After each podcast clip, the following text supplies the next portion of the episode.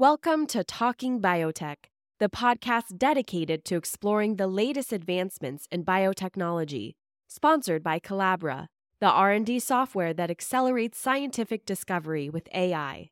Each week, we'll dive into the latest innovations and discoveries with industry leaders and pioneers.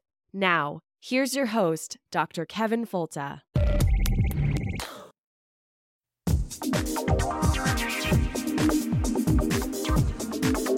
I want to see science serve a useful purpose to improve the standard of living for all people.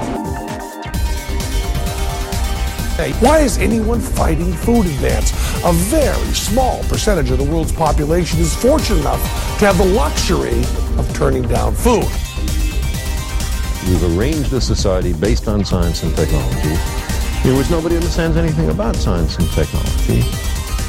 You can't build a peaceful world on empty stomachs and human misery.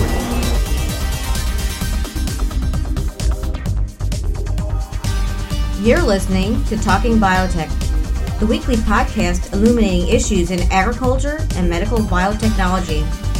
Your questions and concerns are answered using a science-based approach with the goal of driving innovation to application with communication. Now here's your host, Dr. Paul Vincelli. Welcome to the Talking Biotech Podcast, the weekly podcast where we discuss contemporary issues in science and technology with a focus on biotechnology and new innovations that can help people and the planet. I'm Paul Vincelli, sitting in for Dr. Kevin Folta. Thanks again, Kevin, for the chance to do this. And today we're going to be talking about a variety of topics, but one of the topics near and dear to me as a plant pathologist is R genes or resistance genes. Our guest today is Dr. Jonathan Jones from the Sainsbury Laboratory in Norwich, England. Norwich is about 100 miles, a little bit more than 100 miles northeast of London. And he is one of the premier researchers on the nature of R genes. So we are thrilled to have you speak with us today, Jonathan. Thanks for taking the time. Pleasure to be with you. Well, there's a lot of directions we could go in this interview, but I'm most interested in starting by hearing something about your perspective. Yeah, kind of why did you get into plant science, and what were some of the lessons that you learned along the way, especially the ones that are most salient? So let's start with that. Well, when I was a kid, I did maths, physics, chemistry at school, but I really wanted to save the world from an ecological crisis, which I was an early subscriber to all these green magazines like The Ecologist. And I thought, the world doesn't need more physicists and chemists, it needs some biologists. Very misconceived, actually, and naive.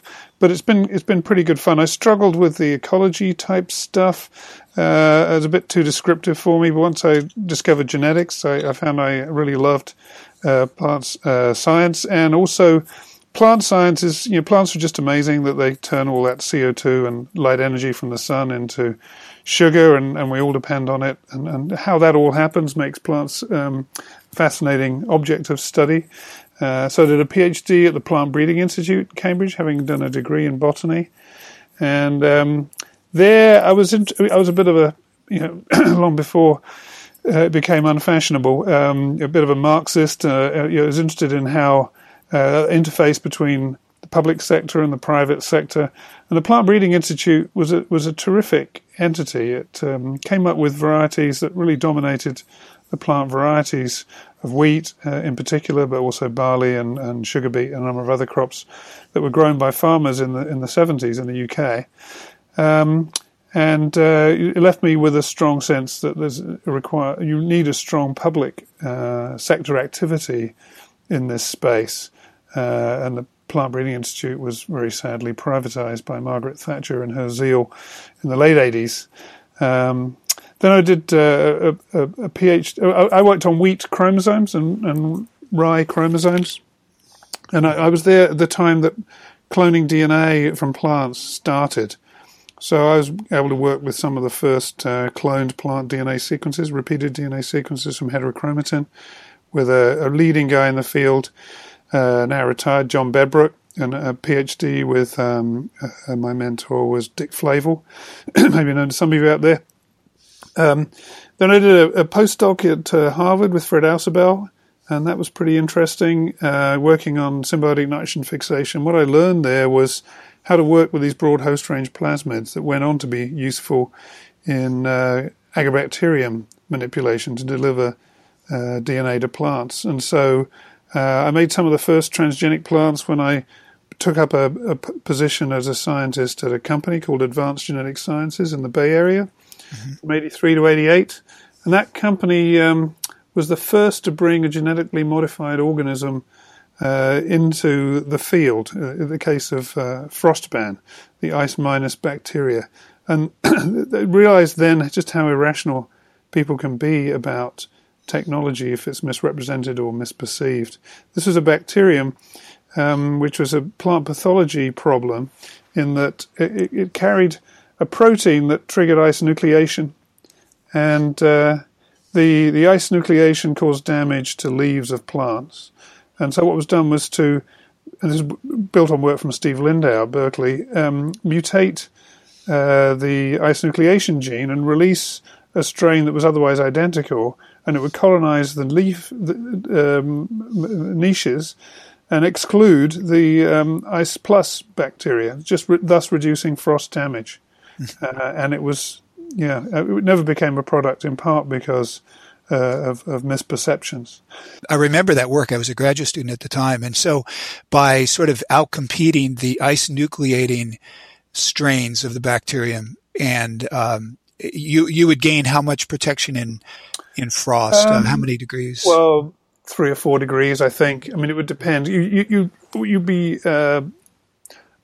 couldn't really count on totally occupying the whole mesophyll space with your chosen bacterial strain, but where you occupied most of it, that's what lab experiments said you could achieve. Mm-hmm. Yeah, and which is significant. I mean, that could be the difference between substantial damage and ability to just carry on with the crops. So. And all the grapevines there, they had these so-called smudge pots where you tried. If you had these inversions of low temperature near the ground, you got all this frost damage, and so they'd burn all kinds of nasty stuff to try and keep the fields warm enough that it wouldn't happen. Break mm-hmm. up the inversion. Yeah. So you've been at the Sainsbury Lab, and I meant to say this, so I'll say it now. The Sainsbury Lab, for listeners, is really a world-leading institute working on plant microbe interactions, and in fact, you are certainly one of their premier representatives, and one of the graduate students that I was talking to about this interview, he said, "Oh, the Jones," so you're well known well beyond the Sainsbury Lab. But you've been there for 28 years. What are some of your strong impressions of that? I primarily feel enormous good fortune, actually. The AGS was starting to run out of money, and I was looking for another job, and it had to be a job where my future wife Caroline Dean could also work, and she got a job at the John Innes Centre. I got a job at the Sainsbury Lab. The Sainsbury Lab was funded out of David Samsey's private charity, and the idea is you had a core budget, which meant that you could take sort of slightly riskier courses of action than the funding agencies would be likely to support with that, especially for someone who really didn't have a track record in the UK. So when I started, the problem was that there was genetics that said there was something interesting going on in plant-pathogen interactions, the so-called gene-for-gene interaction, the key which is that there's a dominant resistance genes in hosts that confer resistance, and to evade that recognition, pathogens have to come up with recessive mutations. You have to lose something that presumably enabled the plant to recognize them. And what on earth this was, all a total mystery. So I worked on a system where there was pioneering work by Pierre de Wit in Holland, in Wageningen. He cloned a couple of avirulence genes from a fungus called Cladosporium fulvum, a leaf mold pathogen of tomato. So basically, my mission was to do genetics to wrestle the resistance gene out of the genome. We cloned these so-called CF genes, and actually they were cell surface receptors. They were the first cell surface leucine-rich repeat receptors shown to be important in immunity, subsequently shown to be important in Drosophila and humans. And but we, then the challenge was to figure out how they work. And I have to say, we didn't make enormous progress in my lab on that problem. Simultaneously, like early 90s, resistance genes were cloned by others: Brian Staskiewicz, Barbara Baker, Greg Martin, and these were intracellular proteins. And it made slightly more sense that they would be recognizing molecules from at least some of the pathogens that they conferred resistance to. But they were also rather puzzling, and they also had leucine-rich repeats. There was a lot of fun at the time. We'd call each other covertly in hushed tones on the phone and say, "My one's got leucine-rich repeats." "Yeah, mine has too." "Wow." So it was pretty interesting. Yeah. And then, of course, at that time was when people like was fairly soon after Brian Staskiewicz had cloned first bacterial avirulence gene with the late great Noel Keane, and these were proteins that it was very hard to make any sense of. We now know, of course, that they're delivered by type 3 secretion from bacteria into the host cell, that they are so-called effectors, whose role it is to often suppress immunity, and that the avirulence genes, so-called, encode recognized effectors. But for a long time, it was a big puzzle. Why on earth would these pathogens make molecules that enabled the plant to detect and resist them? What would be the point of that? And so we've now got a synthesis of, and it was, I guess, sort of one of my more important contributions with Jeff Dangle as well is to write a review that constituted a synthesis of how there are cell surface receptors that detect pathogen molecules and activate defense. Then there are effectors delivered by pathogens that suppress that activation of defense. And then plants have evolved these intracellular receptors that can detect the effectors or some of the effectors, and they only need to recognize one. The effectors that pathogens have evolved to suppress host immunity. First of all, I'm an applied plant pathologist. I work hard to understand the molecular components of the things that I do, but I am an applied plant pathologist, and so during my career, 26 years here at the University of Kentucky, this whole model that you're describing really emerged. We didn't understand any of this when I was in graduate school, the model of how plants have receptor molecules of a particular type that then record the presence of the pathogen and create this signal cascade and ultimately lead to defense. This whole model was not even understood. And it's really quite impressive and remarkable to tease out the complexity of this. So am I correct that there are parallels with these leucine-rich repeats with animal systems? I mean, there's some parallel there in defenses in animal systems as well? I mean, leucine-rich repeats are just a protein module, the core of which is a leucine, XX, leucine, X leucine.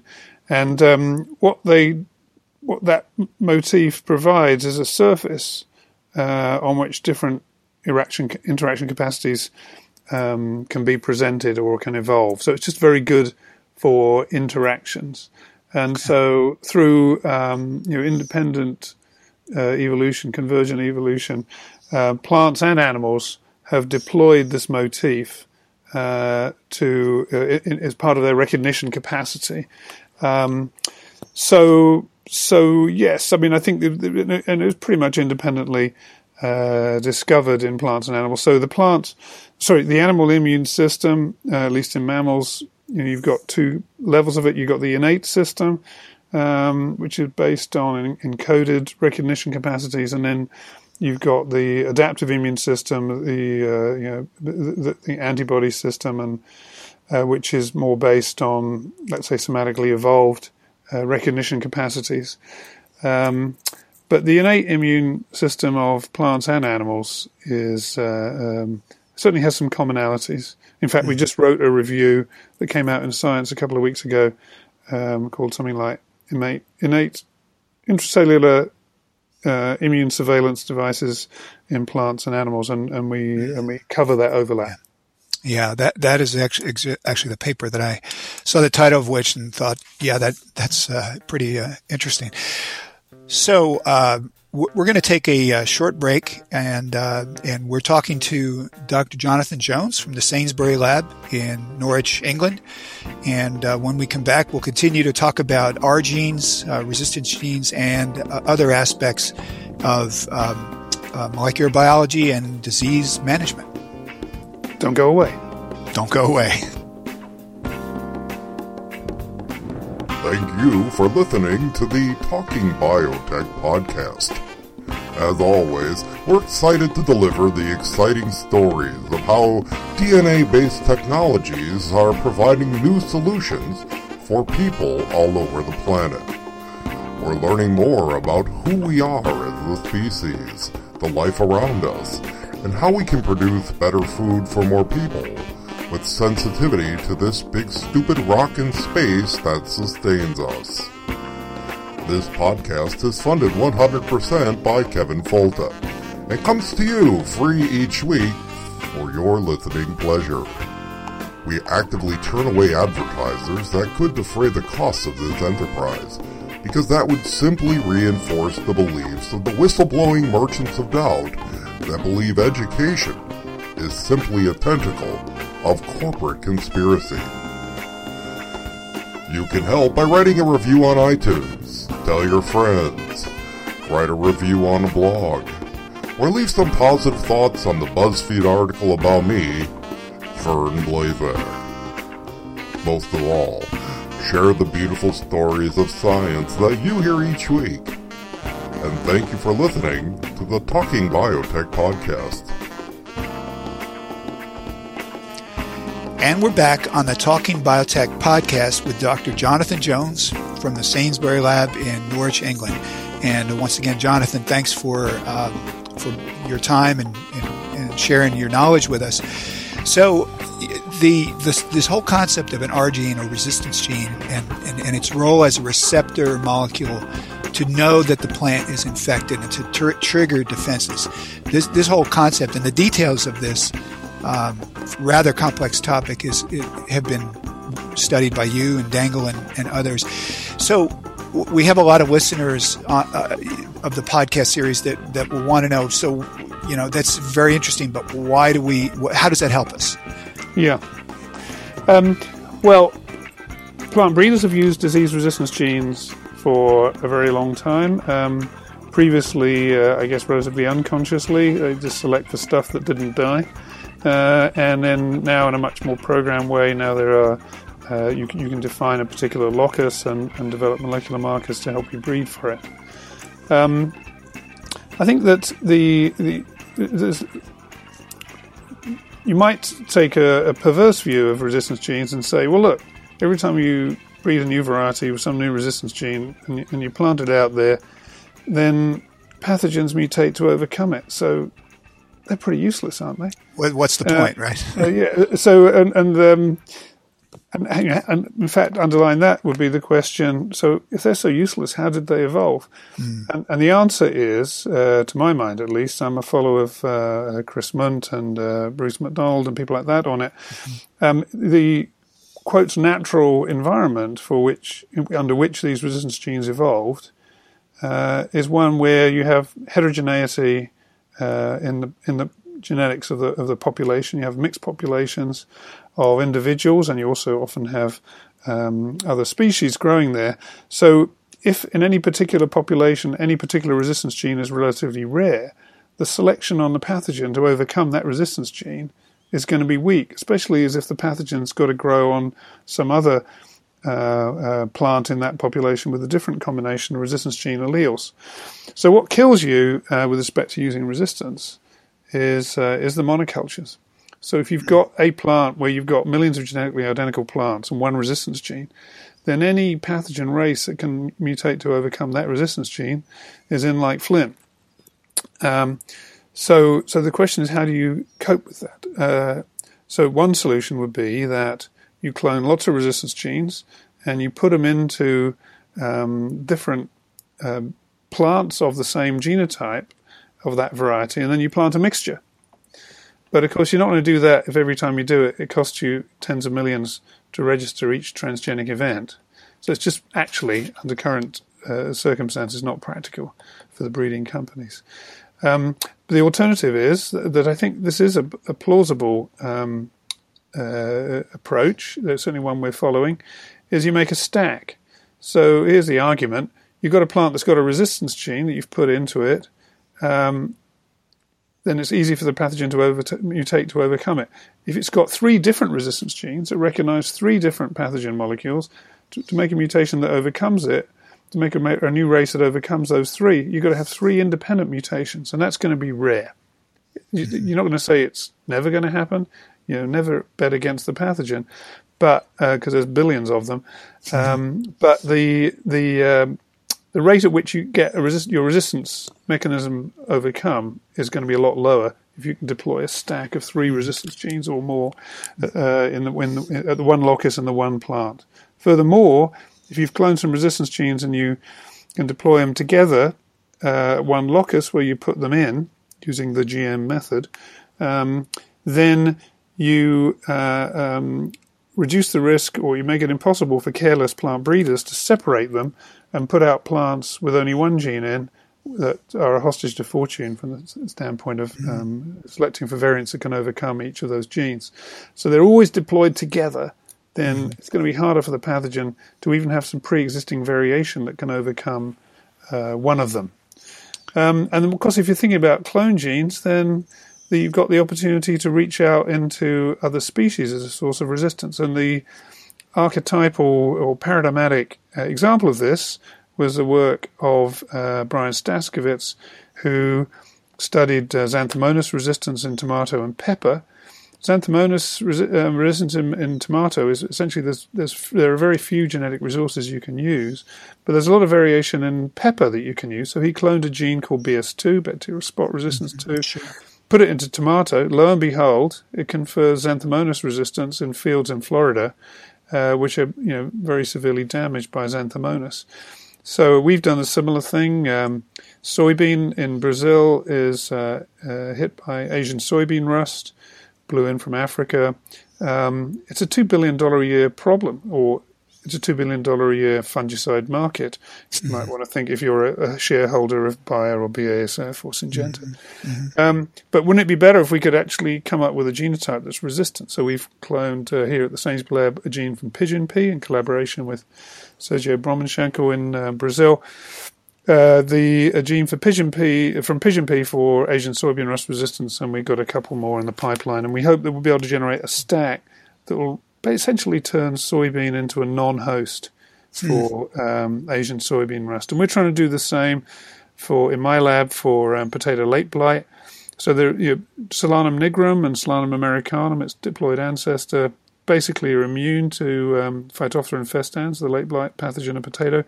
So if we can clone enough genes out of these and stack them up in our cultivated varieties, maybe we can turn cultivated potato into a non-host potato late blight, which is probably a $5 to $8 billion a year problem worldwide. Mm-hmm.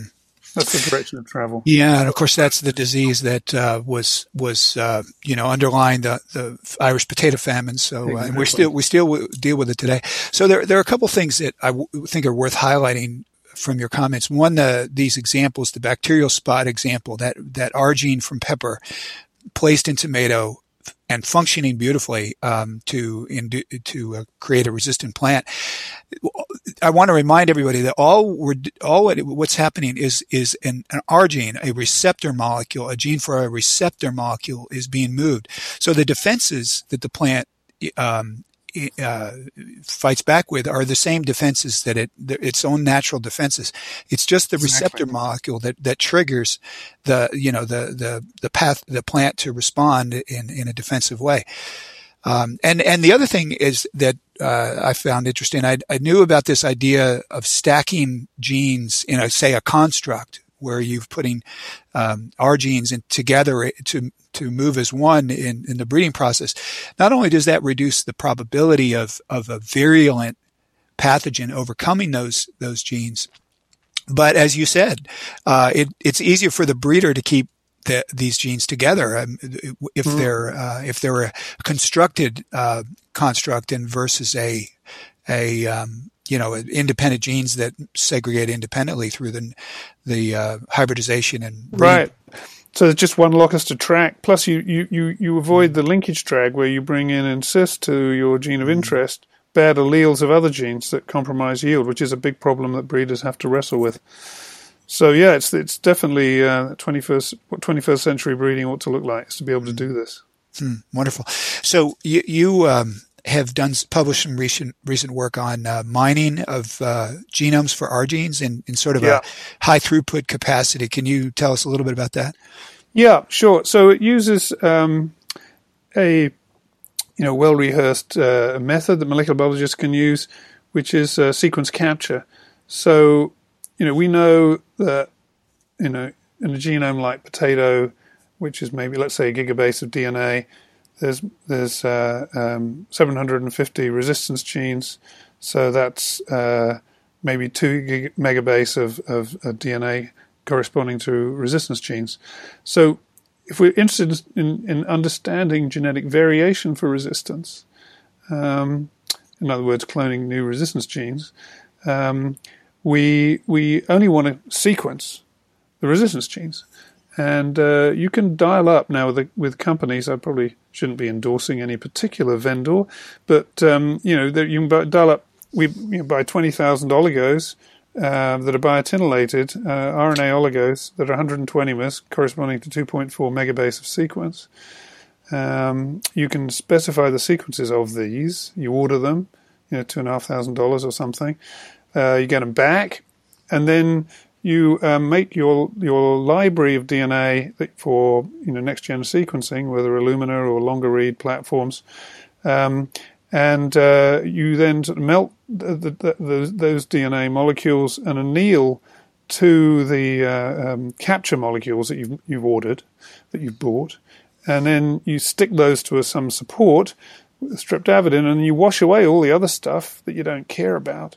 And then when you release and sequence, you're more or less just sequencing the R genes. In fact, you get about 50 to 70% of your reads are from the resistance genes. And that means that you can sequence them with much better depth. Mm-hmm. You can assemble them with much more certainty. All these assembly algorithms are good but imperfect. If you can combine them with longer reads or greater read depth, you get better assemblies. And so for cloning resistance genes now, we can assemble essentially all the genes with the reading frame plus 2 kb either side using the long read platform PacBio. And then we can identify 6 or 7 or 8 co-segregating genes that are expressed. Then we basically transform them in either transiently or stably, and you can identify which guy's doing the business. So it means you don't have to make back libraries to clone your resistance genes anymore. And that is a godsend, I can tell you. It's bloody. It reduces the workload immensely. Sort of blowing open the doors to the available R genes that exist among the various plants available to us. Yes. So this is. There's just so many things I've seen out of your lab, and as I've looked through, and that was certainly one. So one of the topics as an educator that I run into and get questions about when I talk about genetic engineering is the concept of transgenes versus cisgenes and potential ecological issues associated with those. So for the audience's sake, first of all, transgenes are cisgenes are genes that come from within the normal breeding pool of a plant species. And, the simplest way would be potato to potato or wild relative of potato to potato. Those would be all considered cisgenes. Whereas transgenes are genes that have been moved through the genetic engineering process from outside the breeding pool of a plant into that breeding pool. The so what? First of all, have that explained that well, and secondly, what considerations do you have regarding whether those sorts of issues, transgenes, would represent an ecological issue or risk to wild populations? Yeah, I'm never very comfortable with this, this categorization, to be honest, because, if you buy into it, you're almost capitulating to the argument that there's something wrong with transgenes, which there isn't, as far as I'm concerned. I think that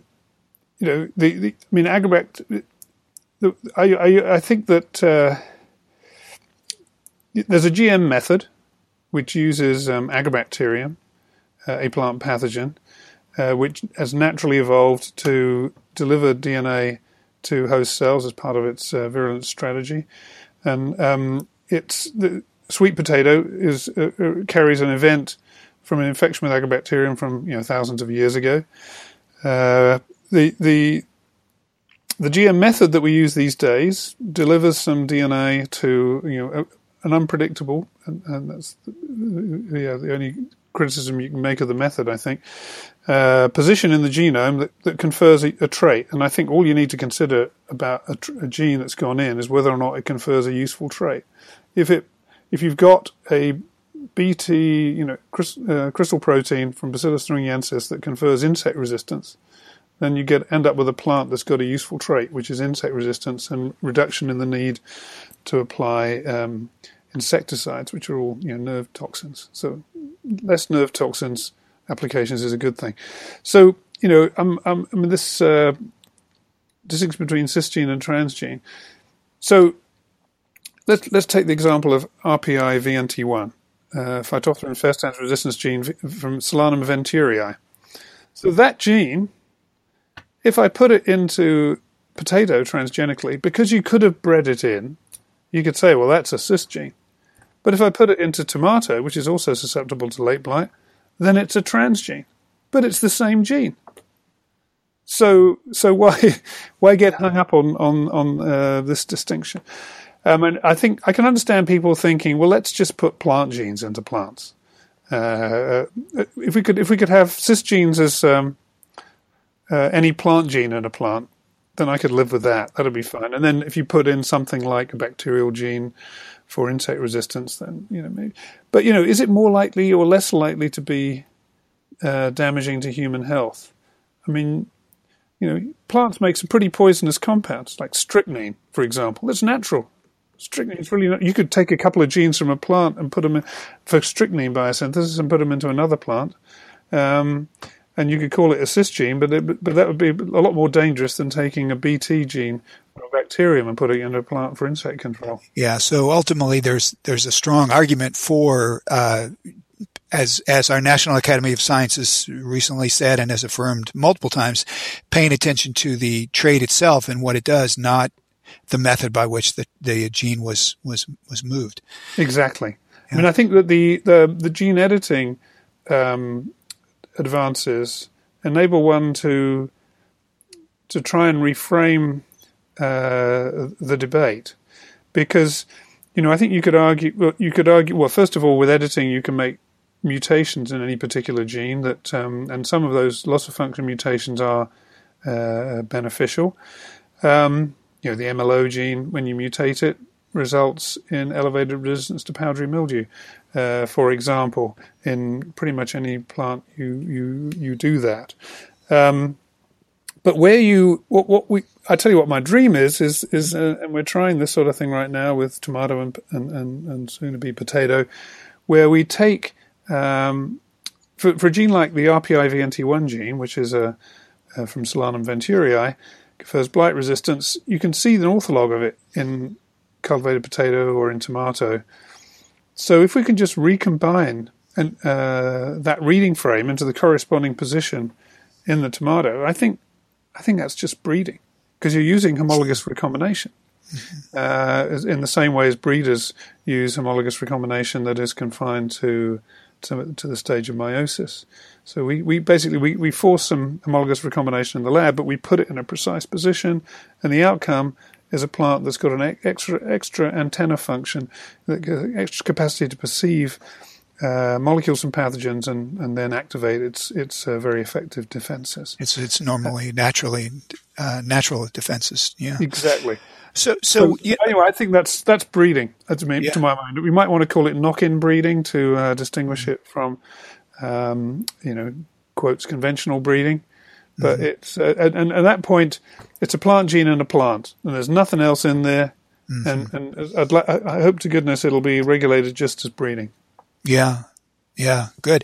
Well, and so I'll add too to the discussion. I like to explore all aspects of the issues related to genetic engineering. But a very good argument was made by somebody I follow on Twitter, and he pointed out that there are ecological risks. Well, and we probably know this, both of us, you and I. But there are ecological risks to not using technology too. And so, I particularly see genetic engineering as a plant pathologist as a way to reduce pesticide use. And there's no doubt that we can't expect growers to reduce pesticide use unless we give them alternatives. And I think that's what your lab is doing with these rapid cloning approaches and even identifying, first of all, what our genes are. I mean, this is all part of, developing resistance in our crops. That's exactly where we want to get to. And interestingly, David Sainsbury, who funded this lab as a charitable organization, has funded an additional charitable company called the Two Blades Foundation, www.twoblades.org, and its mission is to do its utmost to ensure that all of the great advances in the science of the last 30 years, which the Sainsbury Lab has in part contributed to, can actually be converted into solutions in the field to the most pressing crop problems. So they work on wheat stem rust. They help us in our interactions with Simplot, bringing our genes to market. They work on this pepper-derived resistance in tomato to Xanthomonas, and a number of other really good projects. Mm-hmm. Great. So if the listeners want to find out more about your research program, where would you send them? Well, my website's a good start. I mean, the Sainsbury Lab website. So if you Google TSL Norwich Jonathan Jones, I'm sure you'll get straight there. That Two Blades website I mentioned is another good point of departure to look at least how the community of scientists I work with envisage this knowledge being brought to public use. Yeah, those would be two good starts. Good, and I think Two Blades is on Twitter. Right, and yep. I should follow them actually, and I will actually. And so should everybody else. Yeah, and you as well are active on Twitter. I do tweet a bit. Although I think some people find me a bit boring and predictable because there's a lot of bemoaning, the disaster that is Brexit. Oh, okay. Although having said that, the tiny silver lining around the big dark cloud that is Brexit is it may mean that in the UK we'll be able to be set up a more science-based regulatory framework for GM crops than is currently or imminently feasible in the European Union, which has an incredibly political and negative view of GM crops. Mm-hmm. Yeah, I've been following that as well, and that's been the impression I've gotten from several scientists that it may actually result in an opening of in the use of genetically engineered crops in England. So that'll be interesting. It certainly will. Yeah. So Jonathan, I really appreciate your time, and I've honored to be speaking to you today. And so thank you once again for joining us, Paul. It's been a pleasure. And thank you all for listening to the Talking Biotech podcast. Follow us on Twitter @TalkingBiotech.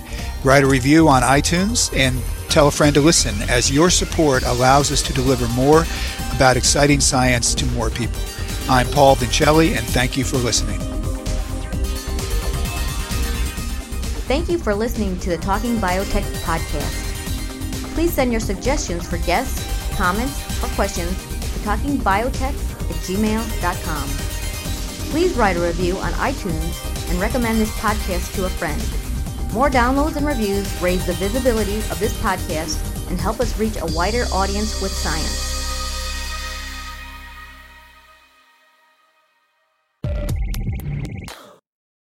You've been listening to Talking Biotech, sponsored by Calabra, the platform that bridges the gap between siloed research tools. With Calabra's electronic lab notebook, scientists can work together in real time, sharing data and insights with ease. Revolutionize your research collaboration. Sign up for a demo today at calabra.app, Colabra.app.